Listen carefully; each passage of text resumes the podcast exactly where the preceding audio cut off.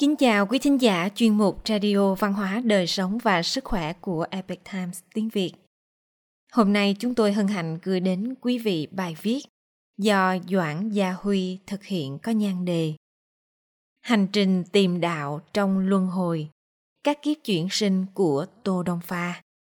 Bài viết được dịch giả sương sương chuyển ngữ từ bản gốc của Epic Times Hoa ngữ. Mời quý vị cùng lắng nghe. Những câu chuyện về cuộc đời của danh sĩ Bắc Tống Tô Đông Pha là muôn màu muôn vẻ. Câu chuyện về luân hồi chuyển thế của ông cũng vô cùng đặc sắc. Tô Đông Pha là một vị quan triều đình yêu dân như chính mình, một văn hào khoáng đạt. Sau khi chuyển sinh, diện mạo sẽ như thế nào? Nếu như có thể lựa chọn kiếp sau, ông sẽ muốn tiếp tục làm văn hào, chính trị gia hay là tăng nhân? Câu chuyện nguyên thần của ông luân hồi chuyển sinh đã mở ra cho chúng ta cánh cửa chân lý về sự giác ngộ của sinh mệnh. Hành trình tìm đạo trong luân hồi Vào năm nguyên phụ thứ ba của triều đại Bắc Tống, năm 1100, Tô Đông Pha đã để lại một bài thơ thất ngôn tuyệt cú trên bức tường của chùa Bảo Đà ở núi Linh Phong tại Hồ Châu. Linh phong sơn thượng bảo đà tự, bạch phát đông pha hữu đáo lai. Tiền thế đức vân kim ngã thị, y hi do ký hiệu cao đài. Tạm dịch nghĩa Chùa Bảo Đà trên núi Linh Phong, Đông pha tóc trắng đã quay về.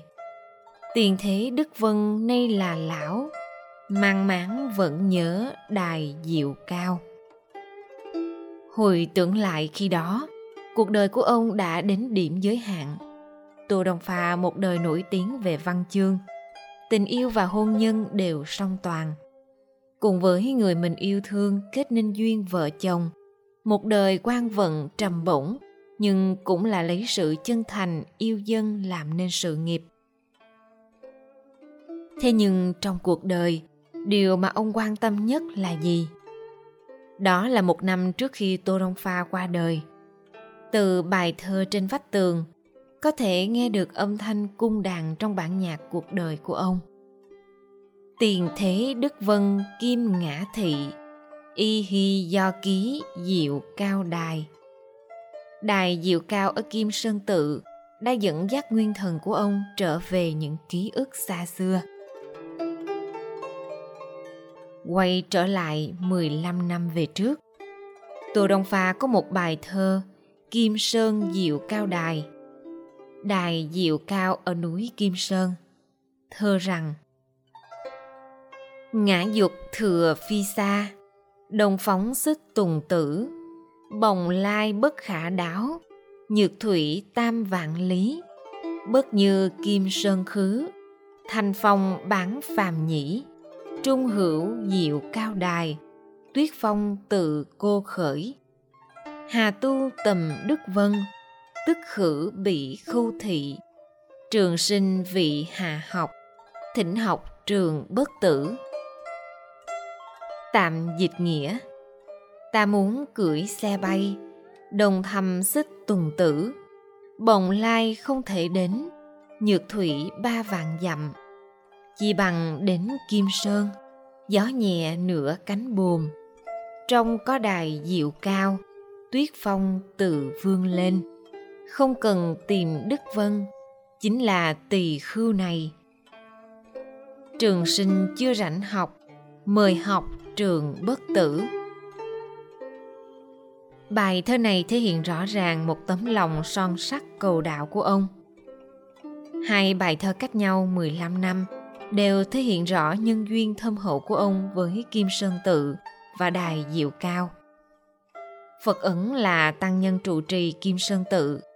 Tô Đông Pha và Phật Ấn là bạn thân cùng chí hướng trên con đường cầu đạo. Những lời đối đáp sắc bén và xúc động giữa hai người là sự khích lệ lẫn nhau, đề cao ngộ tính riêng của cả hai. Tâm cầu đạo học Phật triển hiện ra tại Kim Sơn Tự – không mất đi theo sự tịch diệt nhục thân của Tô Đông Pha, mà đi theo các kiếp chuyển sinh và khắc ghi tận sâu ký ức nơi nguyên thần của ông. Đợi đến một thời khắc nào đó của kiếp sau, sẽ từ nơi ký ức sâu thẳm bừng tỉnh lại. Tô Đông Pha là một vị quan triều đình yêu dân như chính mình, một văn hào khoáng đạt. Sau khi chuyển sinh, diện mạo sẽ như thế nào? Nếu như có thể lựa chọn kiếp sau, ông sẽ muốn tiếp tục làm văn hào, chính trị gia hay là tăng nhân? Chuyển sinh sau hơn 400 năm Vào năm gia tỉnh thứ 25 thời Minh Thế Tông, năm 1545, nhà Thái Ngạn Cao ở huyện Toàn Tiêu, Nam Kinh, sinh được một bé trai. Đứa bé này rất đặc biệt, Phật duyên rất sâu. Trước khi đứa trẻ sinh ra, thế tử của Thái Ngạn Cao là Hồng Thị. Trong mộng nhìn thấy quan âm đại sĩ, dắt theo một đồng tử đến nhà mình. Hồng Thị rất vui mừng, đón nhận đứa bé ôm vào lòng. Không lâu sau đó thì mang thai. Lúc bé trai sinh ra được bọc trong mấy lớp vải trắng. Sau khi tắm rửa cho bé thì có mùi thơm thoang thoảng. Khi cậu bé một tuổi thì mắc chứng phong, chứng tê liệt suýt mất mạng. Hùng thị thành tâm hướng tới quan âm đại sĩ cầu nguyện rằng nếu như nhi tử có thể khỏi bệnh, tương lai sẽ để cậu bé nhập Phật môn. Về sau đứa trẻ thật sự đã khỏi bệnh, người nhà liền đặt cho cậu bé nhũ danh là Hòa Thượng, đồng thời đưa bé gửi vào chùa Trường Thọ ở trong thành. Hòa Thượng từ nhỏ đã thích sự yên tĩnh. Trong con mắt của tổ phụ, người cháu trai ba tuổi này không thích chơi đùa, thường thích ngồi một mình. Quả là giống như cọc gỗ mọc tre. Mẫu thân Hùng Thị tính phụng quan âm đại sĩ. Mỗi khi bà thắp hương lễ bái, Hòa thượng nhất định sẽ đi theo bên cạnh. Hòa thượng lúc 9 tuổi đã học thuộc kinh của quan âm đại sĩ, tụng cho mẫu thân nghe. Thanh âm tựa như phát ra từ một lão hòa thượng vậy. Lúc hòa thượng 12 tuổi, phụ thân muốn đính hôn cho cậu, nhưng cậu lập tức phản đối hôn sự. Lúc ấy cậu nghe nói ở chùa Báo Ân tại Ứng Thiên, Nam Kinh, có vị Tây Lâm Hòa Thượng có đại đức liền nhất tâm muốn đến đó theo học Phật. Mặc dù phụ thân không cho phép, nhưng với sự tán thành của mẫu thân, Hòa thượng đã được toại nguyện, trở thành cư sĩ của chùa Báo Ân. Tây Lâm Hòa thượng thấy đứa bé trước mặt này cốt khí phi phàm, nếu như chỉ là một tục tăng thì thật đáng tiếc. Lúc ấy trùng hợp có lễ bộ thượng thư Triệu Đại Châu ở đó. Ông ấy vui vẻ nói với đứa trẻ này chính là thiên sư. Triệu Đại Châu xoa đầu cậu bé và hỏi Người thích làm quan hay là làm Phật? Hòa thượng lập tức đáp, Làm Phật Tây Lâm Hòa thượng đã rất dụng tâm bồi dưỡng cậu bé Tìm một hòa thượng có học vấn uyên bác trong chùa, truyền thụ cho cậu kinh Phật. Cậu rất nhanh chóng học thuộc các loại kinh văn lưu hành lúc ấy. Thế là Tây Lâm Hòa Thượng lại mời danh sư dạy cậu. Khi cậu 17 tuổi thì bắt đầu mời thầy dạy cậu về khoa cử. Có tứ thư ngũ kinh, có học thuyết bách gia chư tử, tả truyện, sự ký và thi từ cổ văn, vân vân. Thành tích học tập của cậu rất tốt. Làm phú, làm thơ rất hay, nhưng khi đó lại thường hay sinh bệnh Cậu bèn muốn bỏ học những thứ liên quan đến thi cử làm quan.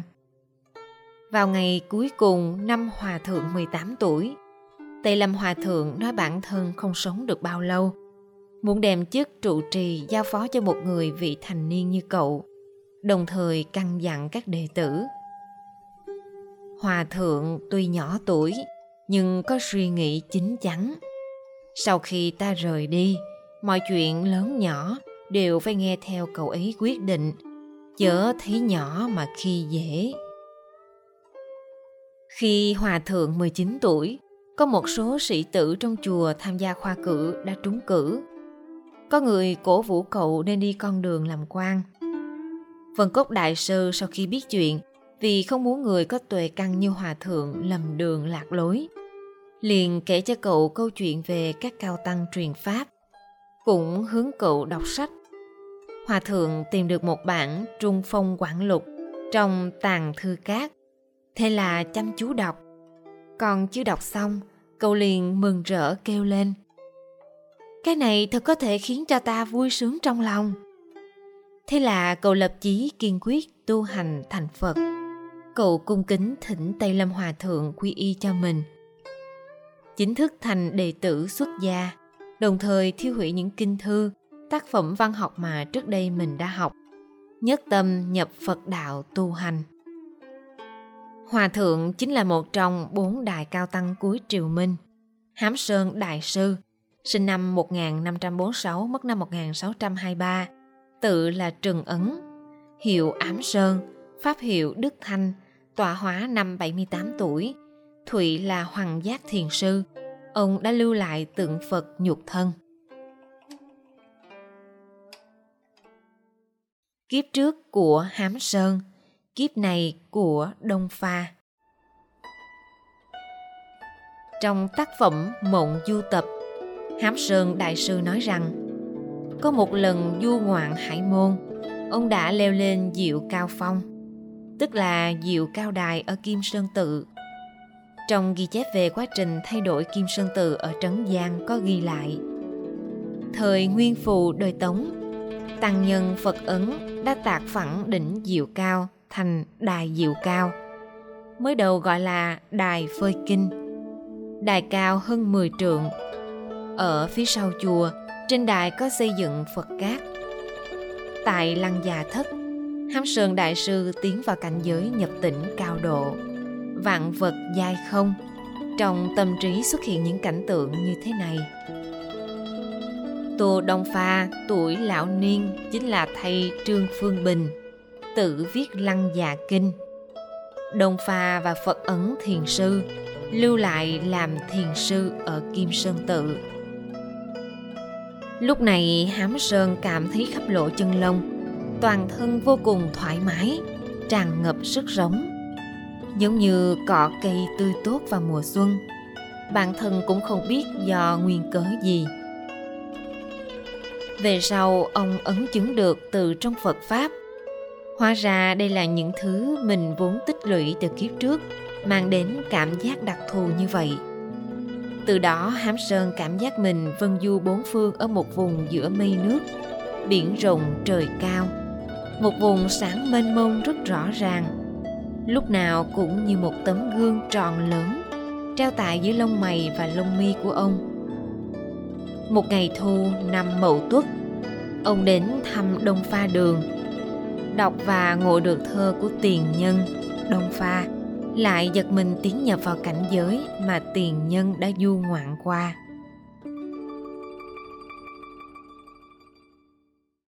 Kiếp trước, kiếp này, chân lý của sinh mệnh. Ai là ta? Ta là ai? Hãm sơn đại sư hay là cư sĩ Tô Đông Pha. Trong trăn trở luân hồi kiếp trước kiếp này mà ngộ được. Thiên địa nhất huyện cụ, vạn pháp nhất huyện tùng, xuất một nhất huyện tích, tự sinh nhất huyện tràng, giang sơn nhất huyện cảnh, lần giáp vũ mau nhất huyện vật, thánh phàm nhất huyện chúng, nhĩ ngạ nhất huyện ngộ nhĩ. Nghĩa là thiên địa một cổ ảo vạn pháp một chùm ảo ẩn hiện một tích ảo. Tự sinh một trường ảo, giang sơn một cảnh ảo, lần giáp lông vũ một vật ảo, thánh phàm một nhóm ảo. Anh tôi nhất ngộ ảo mà thôi. Không chỉ thực tế hiện đại của cuộc sống này như một giấc mộng, luân hồi một đời một kiếp của sinh mệnh, đến rồi đi đều là lướt qua. Mà thiên địa vạn pháp quốc gia, vạn vật. Phàm thánh chúng sinh đang sống trong khoảnh khắc cùng với anh và tôi đều không phải là vĩnh viễn. Đến cả đời này cũng chỉ là tao ngộ trong nháy mắt mà thôi. Hãy nhìn thời không tồn tại trong vũ trụ mà xem. Sinh mệnh con người chẳng qua là trong một cái chớp mắt sinh ra. Một cái chớp mắt là rời đi vậy thì thượng thiên cho con người sinh mệnh mà sống chết chỉ trong nháy mắt là vì mục đích gì? Luân hồi chuyển sinh, tiếp tục pháp duyên kiếp trước. Mẫu thân của tô đông pha là trình thị, lúc mới mang thai có một giấc mộng. Mộng thấy một tăng nhân đến nhà bà, yêu cầu được tá túc vị tăng nhân này tướng mạo anh tuấn, nhưng lại có một con mắt bị mù. Bản thân tô đông pha cũng nói, thường mộng thấy mình là một tăng nhân, vãng lai tại khu vực thiểm hữu, nay là thiểm tây. Em trai của đông pha là tự do, và bản thân cũng đều có một giấc mơ kỳ lạ giống nhau. Mộng dại kiếp trước của đông pha vào dịp Tết đoan ngọ năm Tô Đông Pha 49 tuổi, ông đến Quân Châu tìm em trai tự do. Trước Tết đoan ngọ, tự do và Vân Am Hòa Thượng cùng thông thiền sư kia giường ngủ chung. Ba người đều mộng thí, cùng đi nghênh đón sư giới thiền sư. Và Tết đoan ngọ hôm đó, ba người họ đã cùng tiếp đón Đông Pha. Sư giới thiền sư tu hành tại ngũ tổ sơn ở Thiểm Hữu. Lúc cuối đời chuyển đến Quân Châu, Tô Đông Pha được sinh ra sau khi ông viên tịch. Đông Pha từng tự thuật định tự Hương Sơn lão cư sĩ, thế duyên chung thiện đạo căn thâm. Nói đạo căn của mình tương tự như bạch cư dị, rễ sâu của sinh mệnh cắm vào mảnh đất tu hành Đồng pha đề thơ trên vách đá rằng Tiền thế đức vân kim ngã thị Nghĩa là kiếp trước Đức Vân, nay là lão. Đức Vân là ai? Hoa Nghiêm Kinh, nhập Pháp giới phẩm nói. Thiện tài đồng tử hỏi Pháp với tỳ khưu Đức Vân. Đức Vân là tăng nhân tu hành tại diệu cao đài. Điểm ngộ cho thiện tài đồng tử tu hành Thơ Kim Sơn Diệu Cao Đài của Đông Pha còn nói, Hà tu tầm Đức Vân, Tức thử bỉ khâu thị. Nghĩa là không cần tìm Đức Vân, Chính là tỳ khưu này.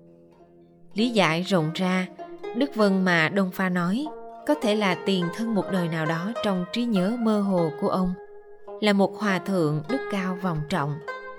Từ sư giới thiền sư đến đời này của Đông Pha lại đến hám sơn đại sư, luận hồi mấy trăm năm.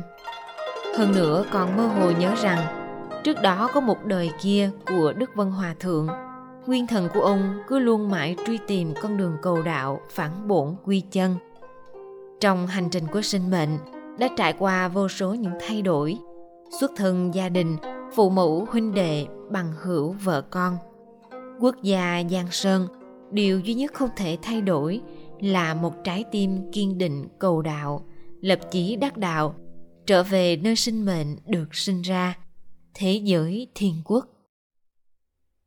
Hám sơn đại sư có một bài kể rằng, tỉnh cực quan thông đạt, tịch chiếu hàm hư không, dục lai quan thế gian, do như mộng trung sự.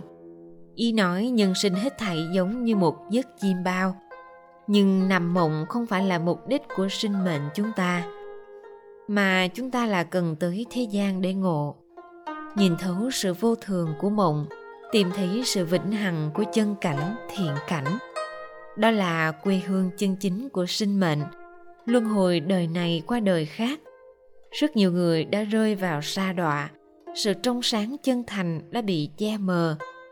Phật Pháp vẫn luôn nhắc nhở con người nhìn thấu giấc mộng ảo của nhân sinh. Đừng quên sinh mệnh, vì sao tới đây để tìm kiếm.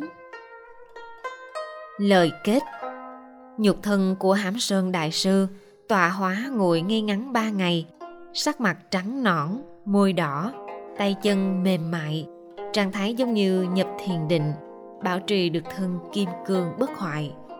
300 năm sau, đã có một người tới trước bức tượng nhục thân của hám sơn đại sư và nhận rằng đây là tiền thân của mình đó là vào thời kỳ dân quốc năm 1934, có một vị hòa thượng đức cao vọng trọng sửa sang lại Nam Hoa Tự ở Tào Khê. Ông thắp hương trước tượng nhục thân của Hám Sơn Đại Sư, lưu lại một bài kệ. Kim Đức Thanh, cổ Đức Thanh, kim cổ tương phùng hoán liễu hình, Phật Pháp hưng suy thính thì tiết. Nhập lâm nhập thảo bất tăng đình. Nghĩa là nay Đức Thanh, xưa Đức Thanh kim cổ tương phùng đã thay đổi hình dạng phật pháp hưng suy nghe thời tiết nhập rừng nhập cỏ chưa từng ngừng pháp hiệu của vị tăng nhân này giống pháp hiệu của hám sơn đại sư đều là đức thanh. Chính là ý tứ mà ông nói đến, kim đức thanh, cổ đức thanh. Vị tăng nhân này chính là hư vân hòa thượng, sống vào thời đầu dân quốc cuối thời nhà thanh. Trong luân hồi, vừa qua một đời đã thay hình đổi dáng, nhưng nguyên thần không đổi vẫn ôm ấp một niệm tu hành chân thành tha thiết. Kiên định tuyệt đối không lay chuyển sự luân hồi của họ là để chúng ta nhận thức được rằng việc tu hành trở về với phật quốc là khó khăn như thế nào. Ngày nay, tiên giới kỳ hoa ba ngàn năm mới nở một lần mà đức phật thích ca mâu ni nói tới. Ưu đàm bà la hoa đã nở rộ ở nhân gian. Báo hiệu chuyện luân thanh vương với lòng từ bi và pháp lực vô biên đã xoay chuyển pháp luân ở nhân gian trong tây du ký nói nhưng thân nan đắc, trung thổ nan sinh, chính pháp nan ngộ. Toàn thử tam giả, hạnh mạc đại yên. Nghĩa là thân người khó được, trung thổ khó sinh, chính pháp khó gặp. Người có đầy đủ ba điều này, còn hạnh phúc nào lớn hơn? Đây chính là cơ duyên vạn cổ mà người đời tu hành trong kiếp kiếp luân hồi luôn chờ đợi quý thính giả thân mến chuyên mục radio văn hóa đời sống và sức khỏe của epic times tiếng việt đến đây là hết để đọc các bài viết khác của chúng tôi, quý vị có thể truy cập vào trang web epichimes.com. Cảm ơn quý vị đã lắng nghe, quan tâm và ghi danh theo dõi kênh. Kính chào tạm biệt và hẹn gặp lại quý vị trong chương trình lần sau. Kính chúc mọi điều bình an và tốt lành tới quý vị cùng người thân.